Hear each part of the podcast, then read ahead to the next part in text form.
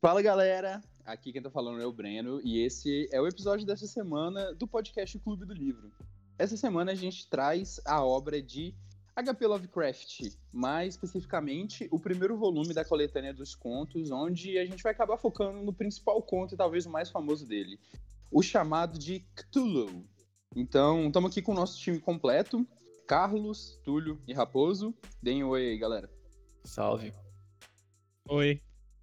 Bom dia, boa tarde, boa noite, telespectadores. Se preparem para ângulos não euclidianos. Eu gosto como o Túlio é o único que tem entrado. O resto da galera só dá boa noite. e hoje temos um convidado especial. Galera, queria apresentar para vocês o Bruno. O Bruno é filósofo e ele está fazendo uma linha de pesquisa em relação à filosofia do terror. Então a gente achou bem pertinente trazer o Bruno para essa discussão, já que, enfim, né? Falar de Lovecraft é falar de terror. Então, Bruno, conta aí pra gente quem é você na fila do pão e sobre o que são seus estudos. Qual é, rapaziada? Bom, então, eu sou estudante de filosofia, né? E eu amo contos de horror desde sempre, mas a minha vibe é mais na parte do cinema. Só que estudando filosofia, mais especificamente filosofia estética, eu conheci esse autor que chama Noel Carroll e ele fez um livro que trata sobre a filosofia do horror, no qual ele tenta entender as categorias do horror, que significa o que categorias? Dizer assim, o que é o horror? Por que, que um conto é de horror? Por que, que ele não é? E entender algumas coisas que ele chama de paradoxos do coração, que são duas perguntas basicamente, que são assim, por que que a gente sente o sentimento, né, o que ele chama de horror artístico, lendo um conto que a gente sabe que aquela criatura não existe, que são contos ficcionais. E a segunda pergunta é: por que, que a gente busca ter esse sentimento que é incômodo? Enfim, e aí eu tô nesse caminho assim acadêmico atualmente, e é um prazer estar aqui com vocês. Ô Bruno, você já parou para estudar alguma coisa do Lovecraft? Eu já li esse conto do Cthulhu, né? É, eu quero só fazer uma observação, porque não existe um consenso a respeito da pronúncia, né? Então eu vou falar Cthulhu ou Cthulhu, que é como eu sempre me referi, eu vou me dar esse luxo aqui. E... Até porque o nome é impronunciável, né? Exatamente. Tem a ver com a proposta, né? A gente vai falar isso mais pra frente, acredito.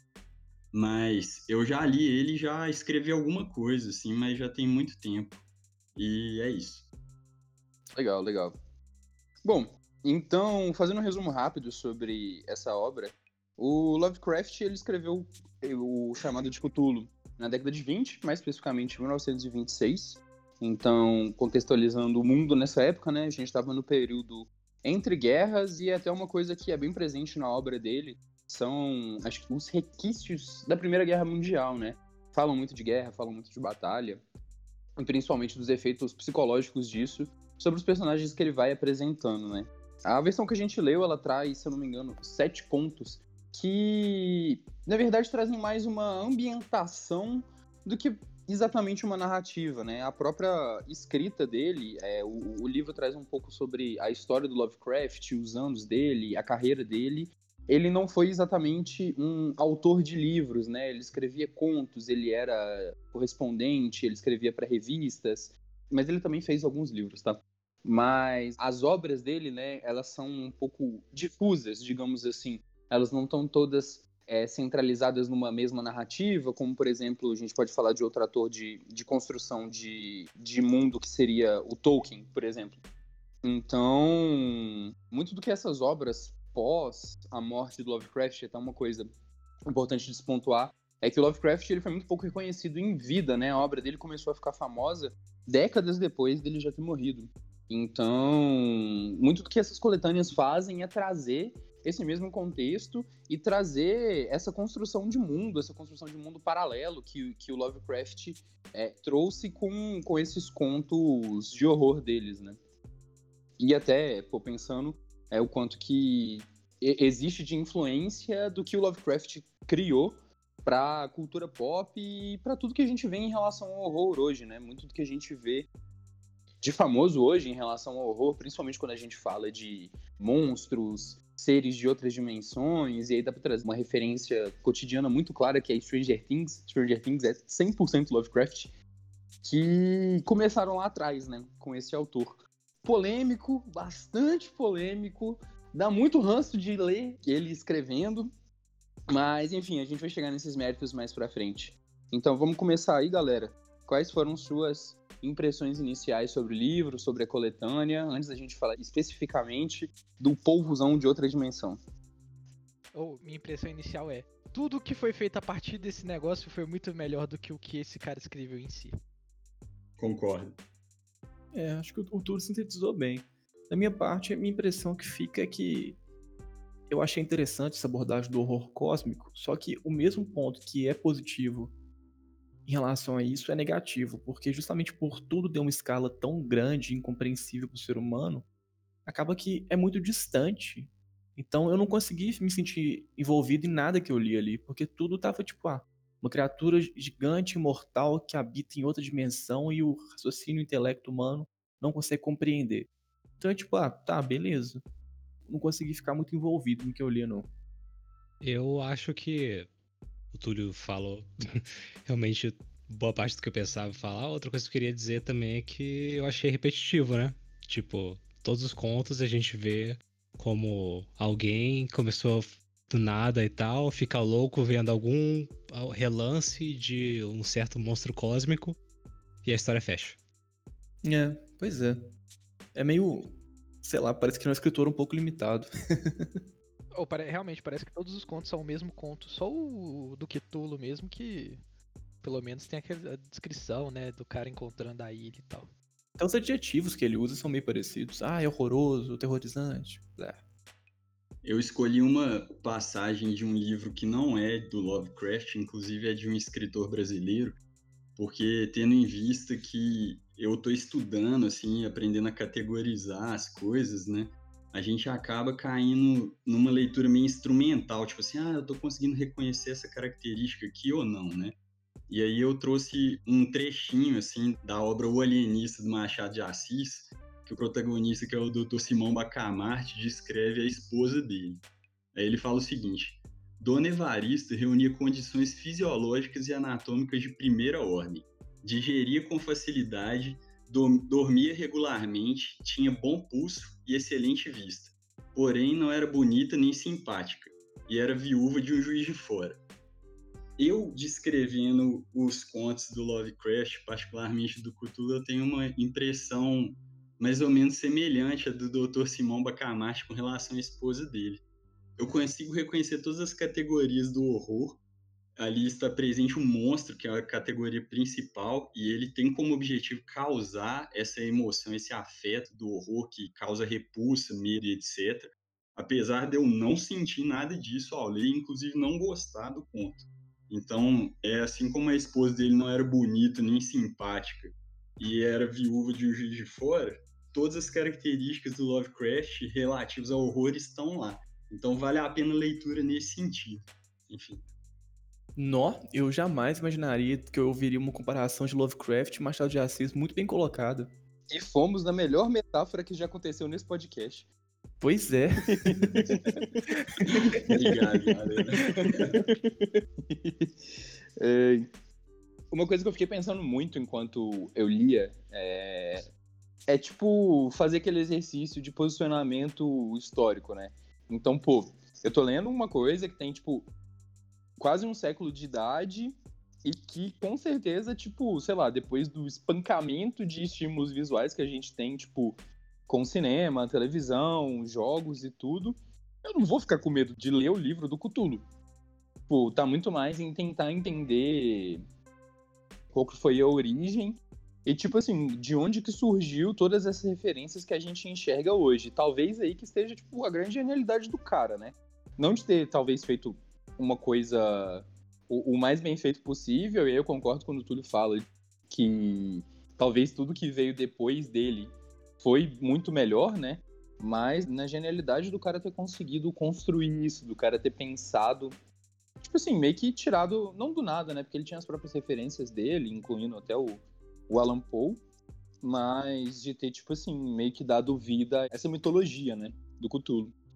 E aí, pensando justamente nessa essa ideia de construção de mundo, do próprio processo de escrita do autor, porque pessoalmente eu enxerguei muito, tipo, os contos dele, eles trazem alguns traços até um pouco metalinguísticos, de tipo assim, construção da arte, tanto que diversos outros contos dele, ele tem um conto que fala de música, ele tem um conto que fala sobre pintura. Então, tipo, dá para enxergar alguns traços muito muito metalinguísticos nisso. Só que todos eles voltados para a loucura, que trazem para a própria vida do Lovecraft, né? Onde tipo, o pai dele morreu depois de ter sido internado, a mãe dele morreu depois de ter sido internada também. Então, a esposa dele teve alguns problemas também. Então, tipo assim, como que vocês viram esse processo de escrita dele no livro? Como que vocês viram, tipo assim, essa presença da loucura, tipo, tanto nos personagens, mas como uma coisa que, tipo, muitas vezes era, sei lá, o cara colocando meio que a própria vida e a aspiração dele em uma mitologia. Nossa, no finalzinho, quando tem as cartas dele falando, não lembro se foi com o tio dele, alguma assim, mas ele conta tanto sobre o processo de escrita dele de um novo conto, quanto também sobre quem ele é, né? A vida dele e tudo mais.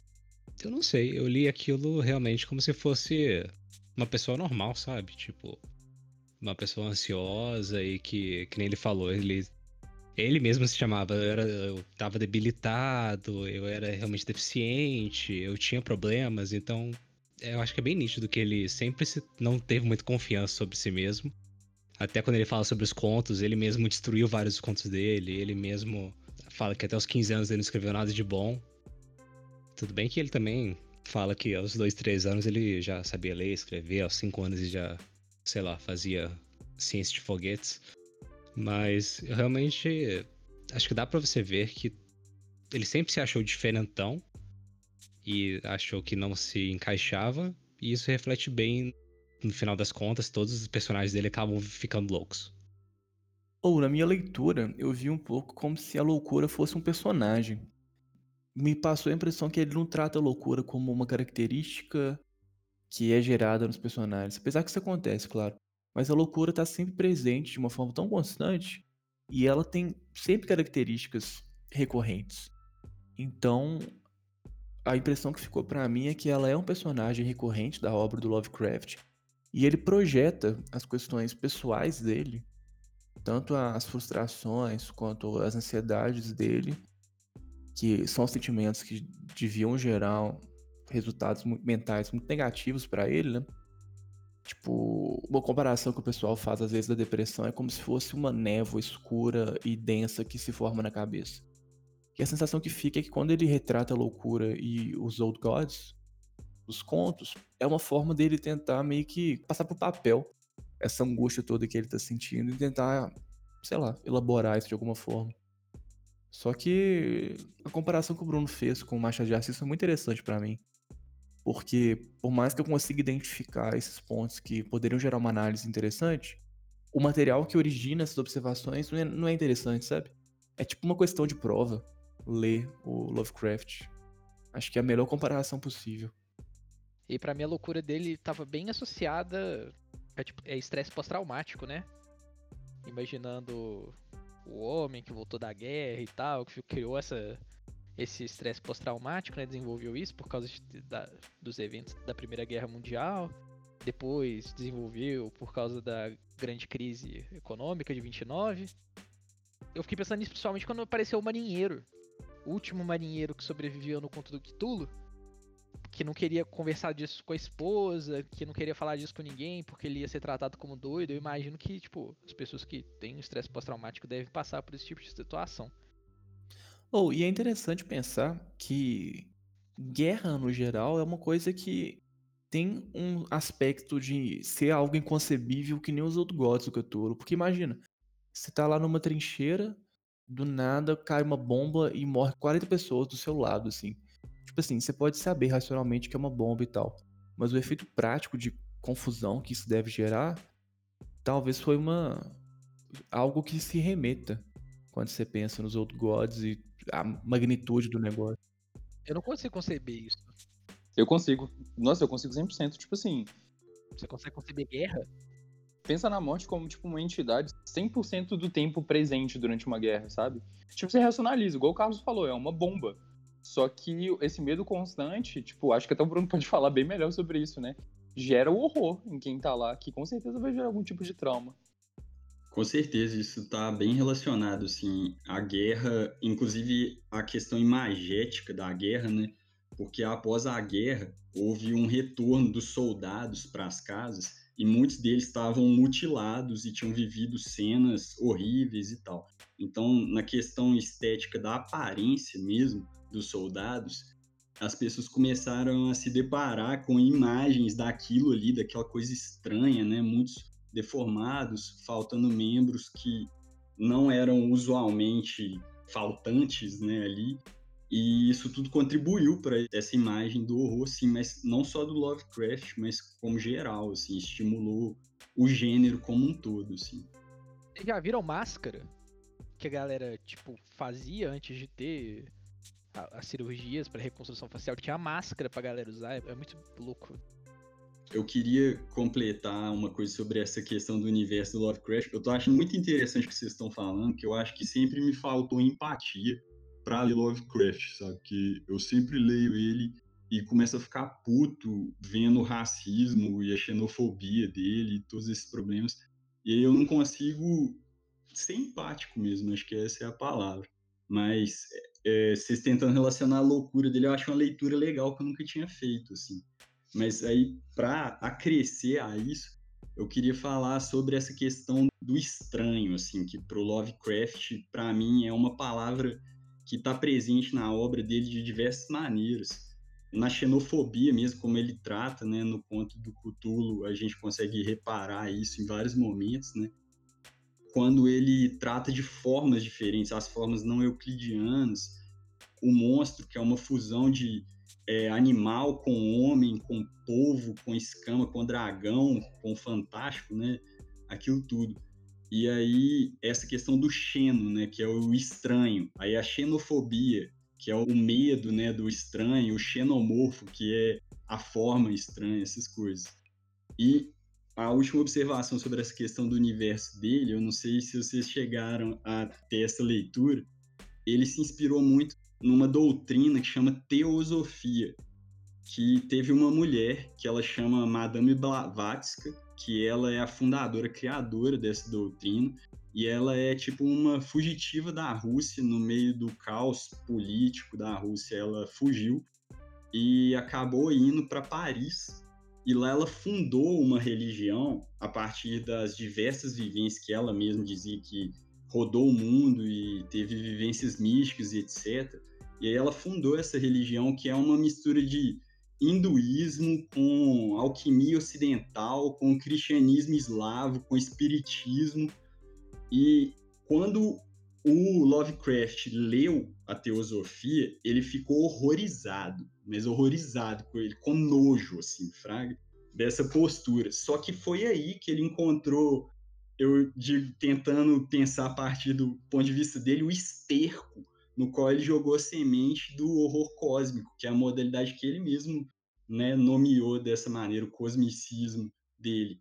Então, essa questão dos seres, né, da incompreensão, que nós não temos a capacidade de entender aquilo e que aquilo pode destruir a nossa vida e nos levar à loucura e tal, tem a fonte né, na Blavatsky, né, que é a teosofia. Oh, que loucura, velho. Isso é bem interessante pra gente poder se pautar na leitura do livro, loucura, né? né? Totalmente horror cósmico. Ô Bruno, voltando na xenofobia que você tinha comentado, é muito interessante ver como ele trata, né, tipo, a relação da... Eu fiquei pensando nisso quando eu tava lendo. Como ele trata a relação do, do estranho com a loucura também e com o que ele acha que é uma pessoa heroína ou ideal com a loucura. Tipo, a igreja que tinha um dos monstrão lá, que eu não lembro qual era o, o conto. Que ficava no bairro dos italianos, que ele chamava de carcamano. Que é um termo pejorativo, né? É o problema dos carcamanos. E eles ficavam lá, tipo, rodeando, rezando, que nem doido. Ou depois falava que os piratas do mal era os mestiços, ou tal, assim, tipo. Bem xenófobo, ou falando de voodoo africano, falando muito mal desse tipo de informação, trazendo, tipo. E aí é engraçado que eu fiquei pensando que todo ser humano que contribuía pro mal dominar o mundo era ou negro, ou latino, ou italiano, né? No contexto histórico italiano também tinha esse tratamento, né? E o herói que tava lutando contra a loucura da janela era o violinista alemão, branquelão. Ou, tipo, o, o detetive, que também era o americano padrão, assim tal. Meio francês, né? Porque ele era de Nova Orleans. Mas eu fiquei pensando nisso enquanto eu li a obra também. Perfeito. Você, assim, eu acho que você ilustrou as passagens ótimas, assim. Tem uma outra obra dele que eu não sei se na verdade não é que eu não sei, não tá nesse conjunto que a gente leu aqui, mas que chama, eu acho que uma cor que veio do espaço, alguma coisa assim, que é uma cor que ela não tem cor, ela não tem forma, ela some e ela mata todo mundo, e ela é um mal insuperável, digamos assim.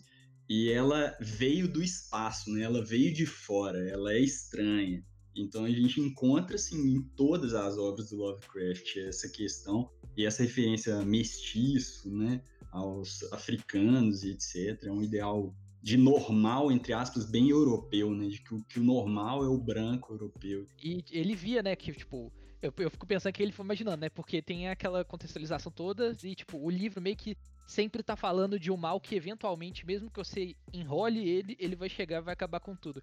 Aí eu imagino se ele se inspirava na realidade, tipo, a guerra inevitável, todas as guerras que a Europa tava passando, a guerra civil espanhola, tudo caminhando para uma nova grande guerra.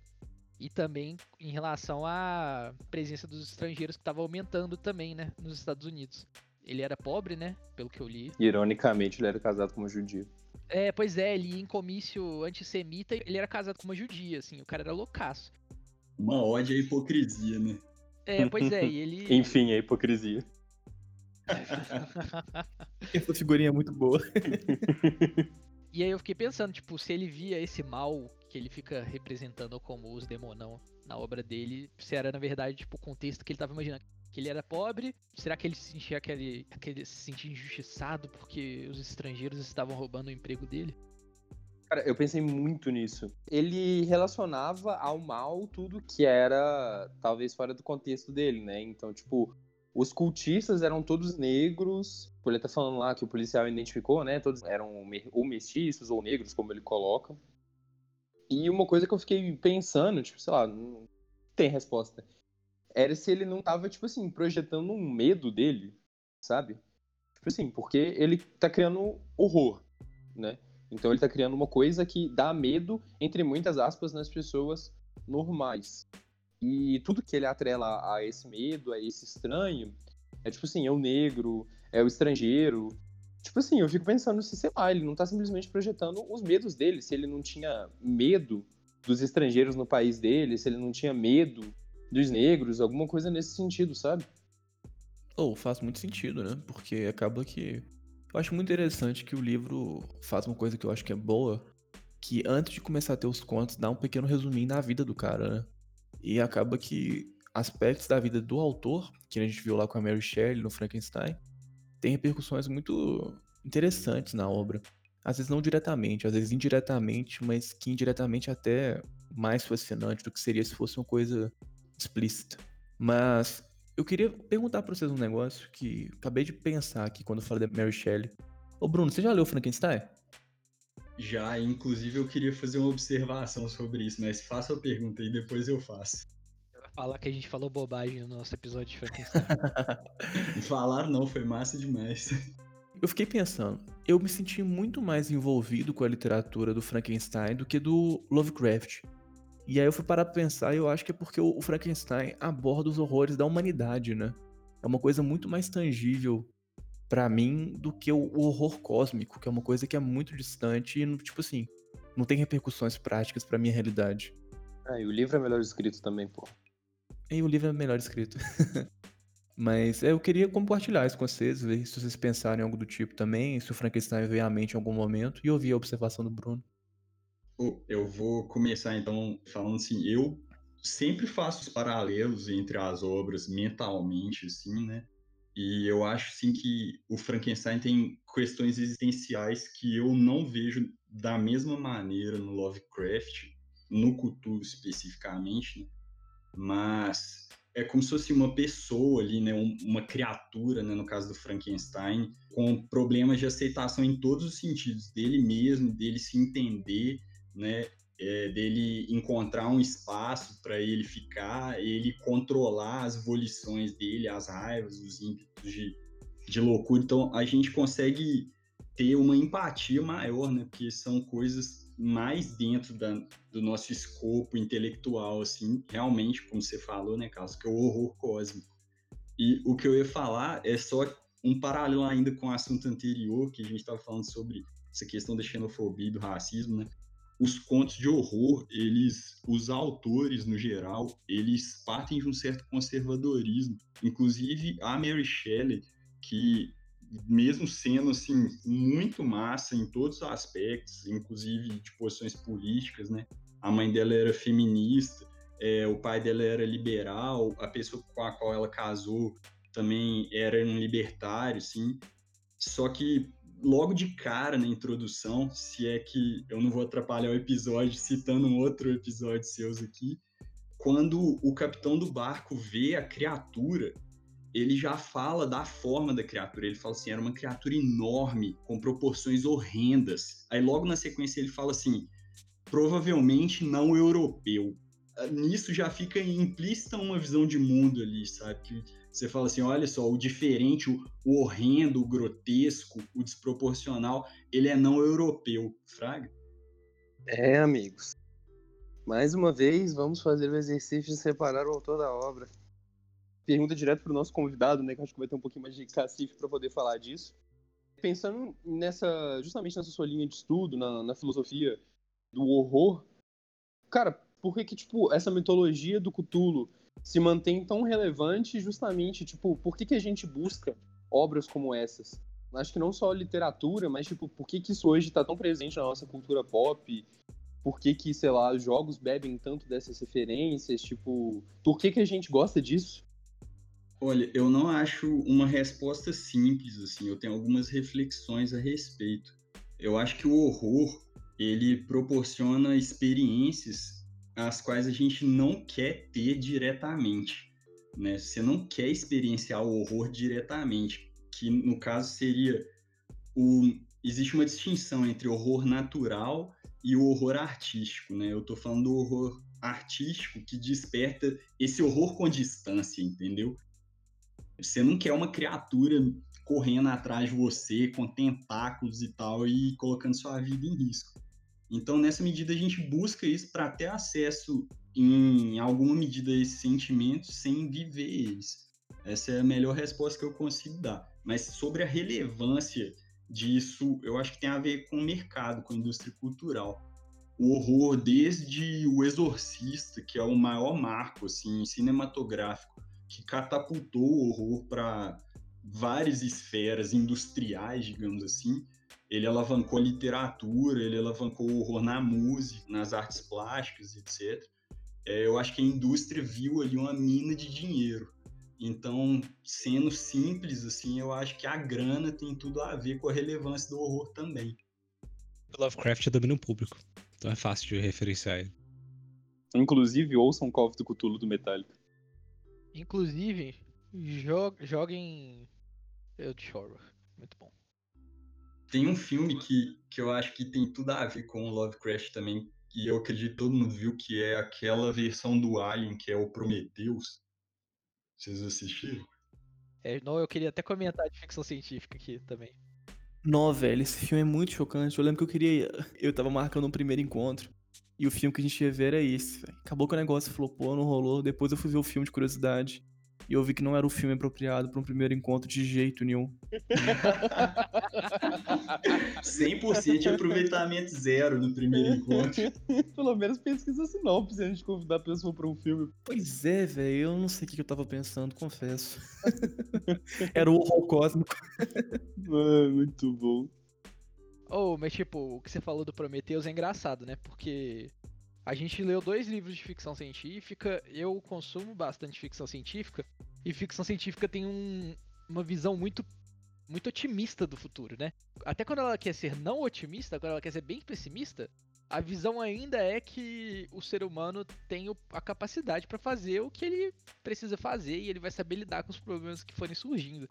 E o Lovecraft, ele, tipo, não é ficção científica, né? Mas pensando que foi desandando para isso, né? Com outras obras que pegaram coisa dele e que as coisas dele vêm do espaço, é, a, se, uma ficção científica muito pessimista, assim, ela é meio desanimadora, né? Quando você para pra pensar que, tipo, imagina você saindo da Terra, saindo da Terra, saindo da Terra, de repente chega um bicho assim que ah, estala o dedo e você morre. Sensacional essa leitura.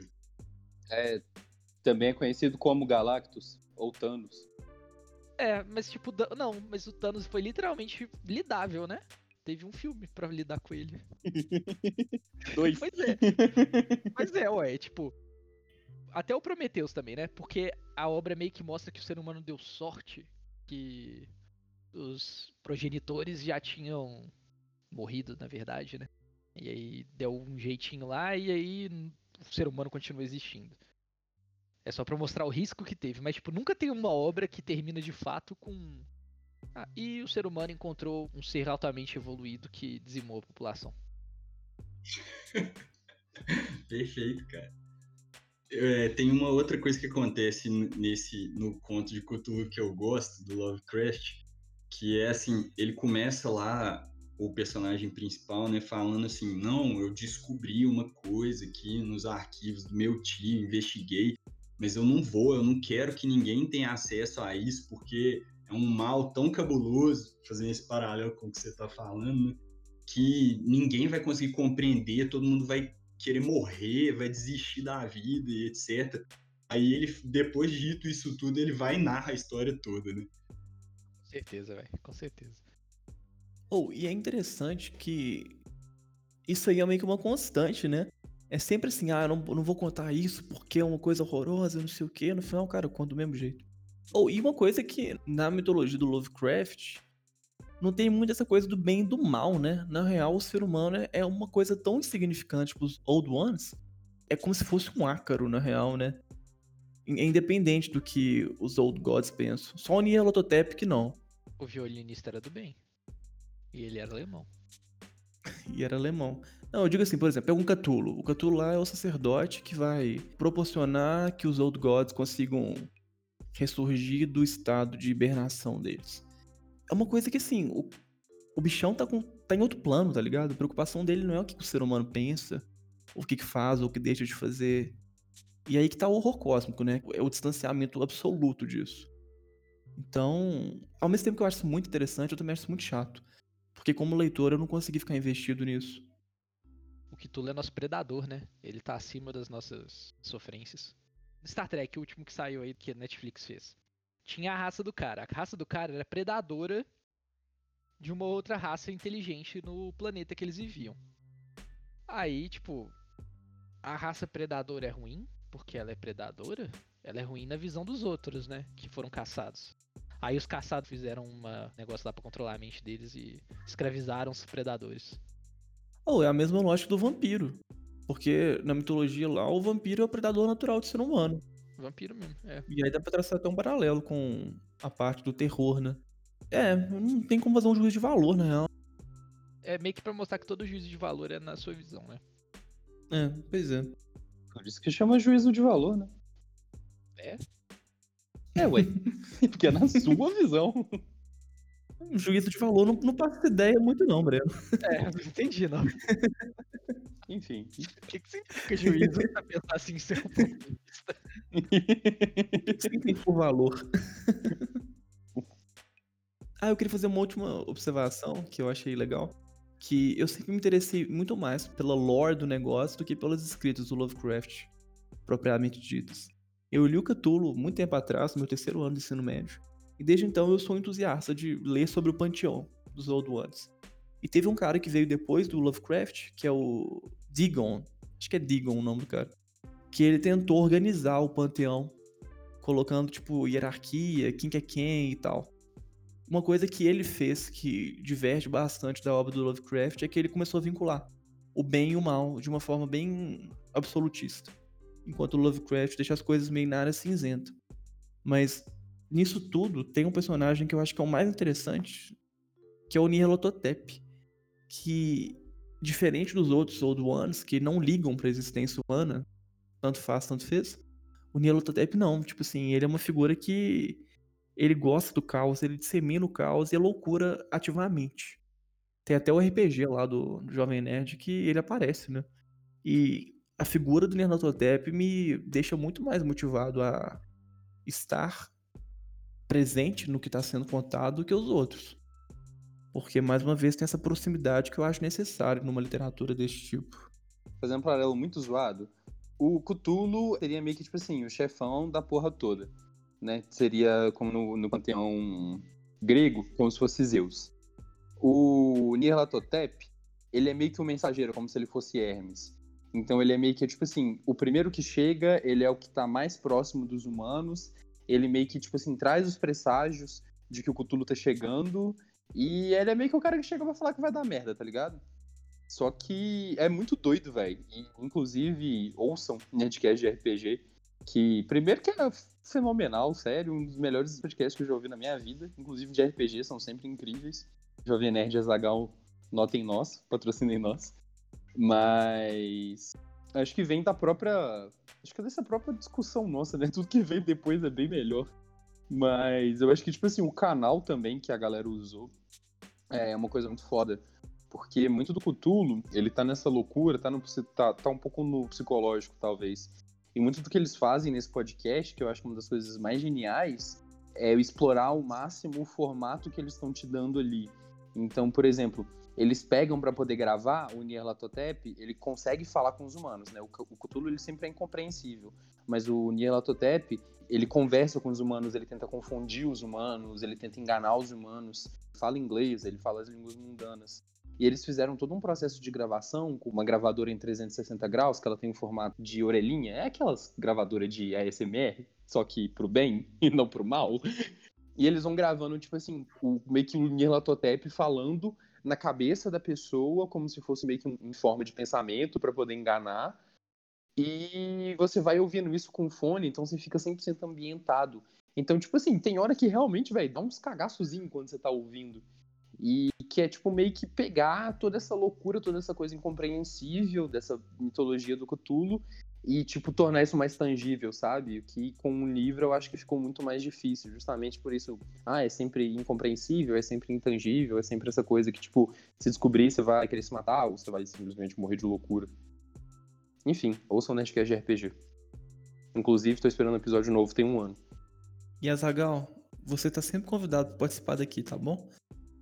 Só pra falar que eu fiquei extremamente decepcionado com essa parte da ausência de lore programada do Lovecraft, que toda a lore que a gente tem hoje é do, do assistente dele e do resto do povo que quis adaptar as histórias depois. Eu queria que tivesse realmente um Cimarillion do, do Lovecraft. Mas eu Pedir pra Lovecraft fazer coisa que Tolkien faz é demais, né, fi? Oh, mas eu ia comentar disso aí do Silmarillion. Na real, quem concluiu o Silmarillion foram os filhos do Tolkien, né? Eu acho que o Lovecraft nem teve filho. Mais ou menos, Carlos. Mais ou menos. Quando o Tolkien morreu, não tava pronto, não, Túlio. Ué, eles só juntaram os contos. É, mas eles fizeram um trabalho de juntar os negócios, mexer em algumas coisas, não?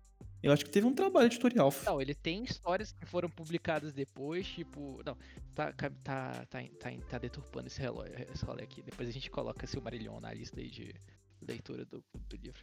Tudo bem. É que tem, tem muito autor que basicamente no final fala.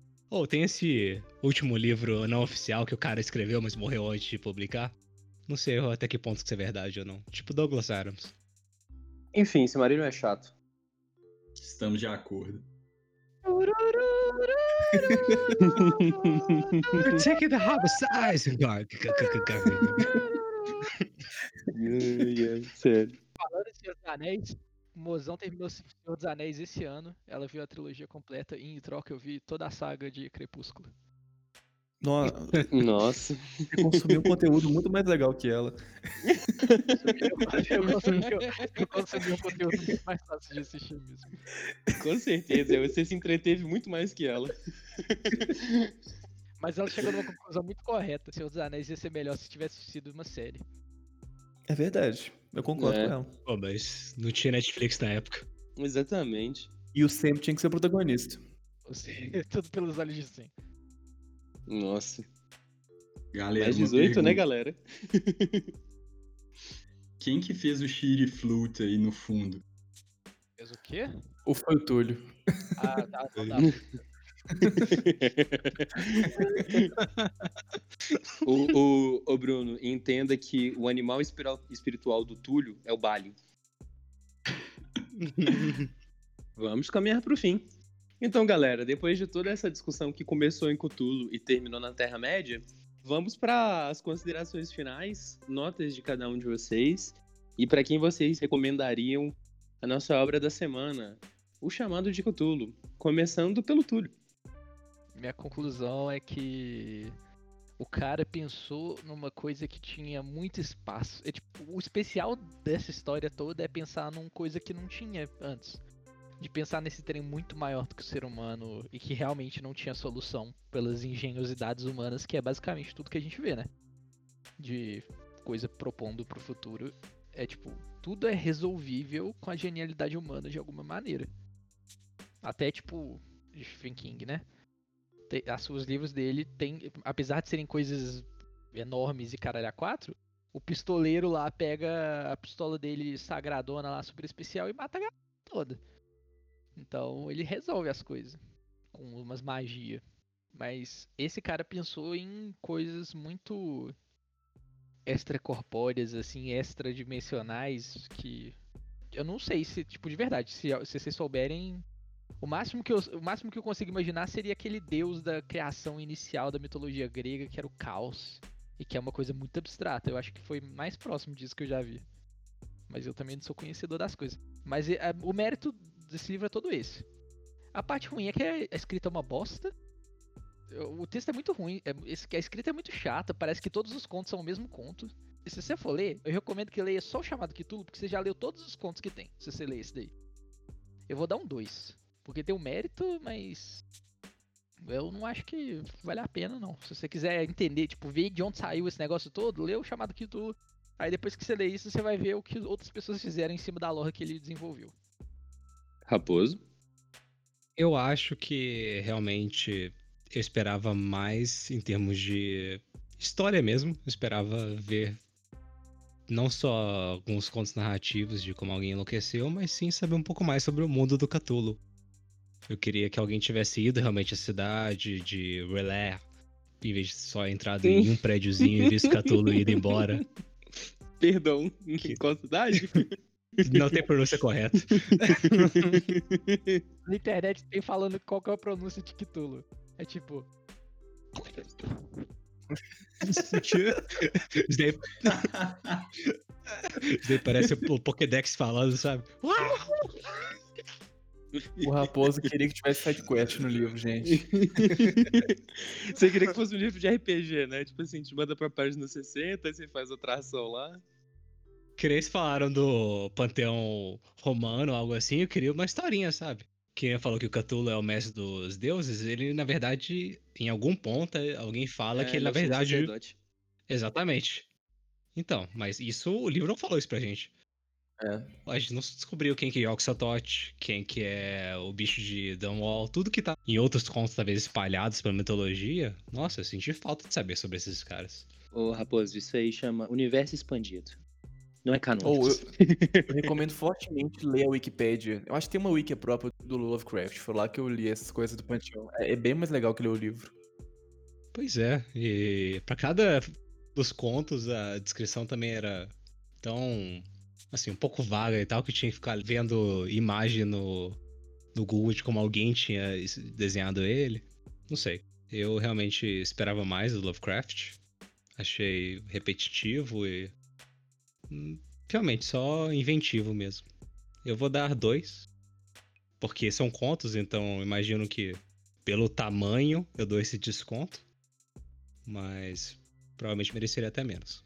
Eu recomendo alguém que esteja curioso pra saber de onde que veio a história. Ou da minha parte, eu vou dar uma nota 1. Achei uma leitura muito chata e, que nem eu comentei antes, é muito mais legal ler na Wikipédia sobre o Panteão do que ler os contos, de fato. Que nem foi comentado aqui, a exaustão é muito fórmula. Todos os contos são mais ou menos igual, sempre tem o horror, tem a criatura, tem a loucura, enfim. É chato.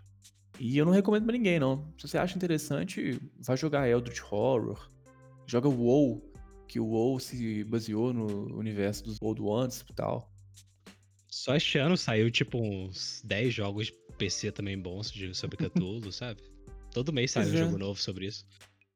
Queria fazer um parênteses que eu fiquei muito impressionado com as recomendações que vocês deram. São muito mais fáceis de executar do que ler um conto, né? Ah, vai jogar WoW. Porra! Vai ficar uns 10 anos jogando pra poder entender a porra da lore. Ah, vai ser mais divertido, velho. é isso. Não recomendo pra ninguém, não. Nota 1 e vão que vão. Mas joguem WoW, tá? WoW é bem legal. Saudades, inclusive. Bruno, sua nota. A minha nota pro Lovecraft, eu fico compelido a dar uma nota um pouco maior do que zero, que é o que eu acho que ele merece. Porque ele tem uma relevância incrível pro gênero que me fascina tanto. E eu acho que em cima da obra dele foram construídas coisas geniais, assim. E ele mostrou caminhos que a gente não estava acostumado, né? Assim, a gente não conhecia, digamos assim. Mas eu vou concordar com o Túlio com o Raposo que deram dois, eu vou dar dois por isso. E eu vou tirar os oito pontos é, pelo racismo e pela estrutura que a gente não está acostumado mais com a nossa leitura contemporânea etc. Mas eu recomendo Lovecraft para quem é amante do gênero, porque eu acho basilar a gente conhecer as origens das coisas, se a gente tem um interesse principalmente mais formal, assim. Obrigado por terem me recebido, amigos. Eu sempre. Agregou demais, velho. É, é sempre bom ter alguém que sabe o que tá falando. Exatamente. Muito vontade de sentar numa mesa de bar com você. Não, desde o começo, a, a presença do expert fez, não, fez muita diferença. A gente não teria É. conseguido nem de longe essas reflexões. Oh, pra poder fechar então, é, eu vou dar um 2 também. Acho que, muito pelo que o Bruno falou, é um livro totalmente relevante e eu vou recomendar ele especificamente pra quem, tipo, começou a conhecer sobre esse mundo de horror cósmico, tipo, já viu algum tipo de referência a Lovecraft, tipo assim, assistiu Stranger Things e achou interessante, viu Prometheus e achou interessante, quer entender um pouco mais da origem, ali especificamente o Conto do Cthulhu.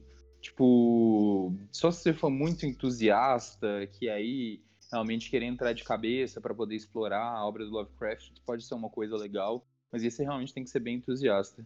Inclusive, fizeram uma edição maravilhosa dessa coletânea do Cthulhu, que é um livro, tipo assim, verde, roxo, que brilha no escuro, as páginas são pretas, é mó bonitão, mó bonitão mesmo.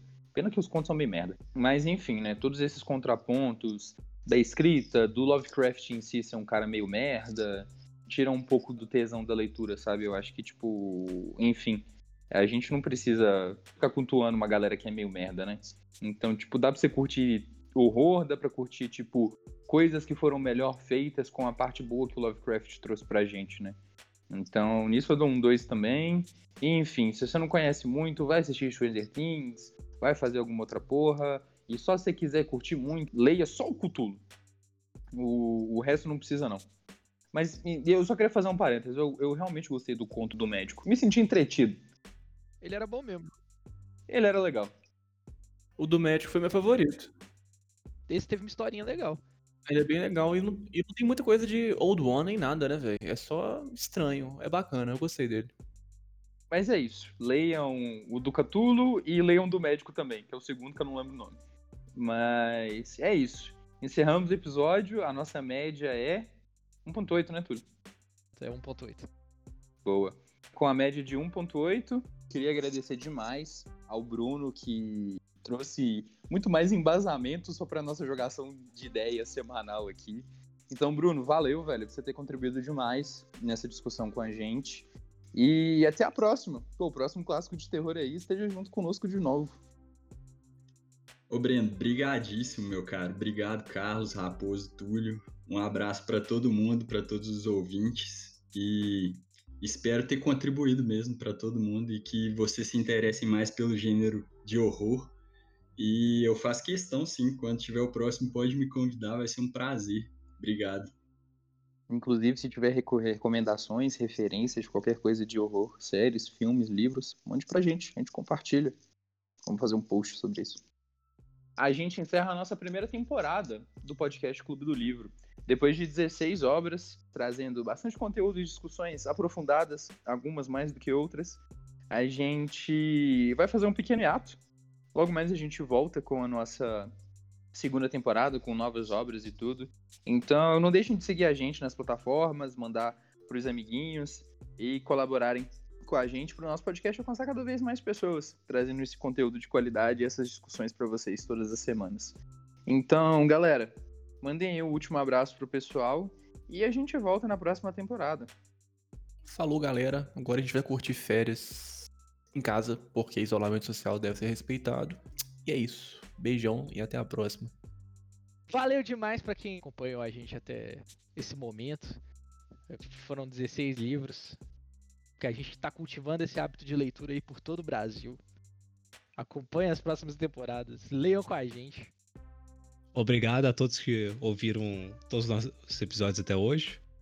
E estamos chegando ao fim dessa temporada, batendo quase mil visualizações e 100 seguidores no Spotify que nos ouvem em cada episódio. Esperamos na segunda temporada tocar cada vez mais vidas. Então, sigam o arroba Clube do Livro Podcast que a gente vai anunciar quando estaremos de volta. Até mais, gente. Eu acho que a gente pode encerrar esse podcast com o Túlio cantando. Vai, Túlio.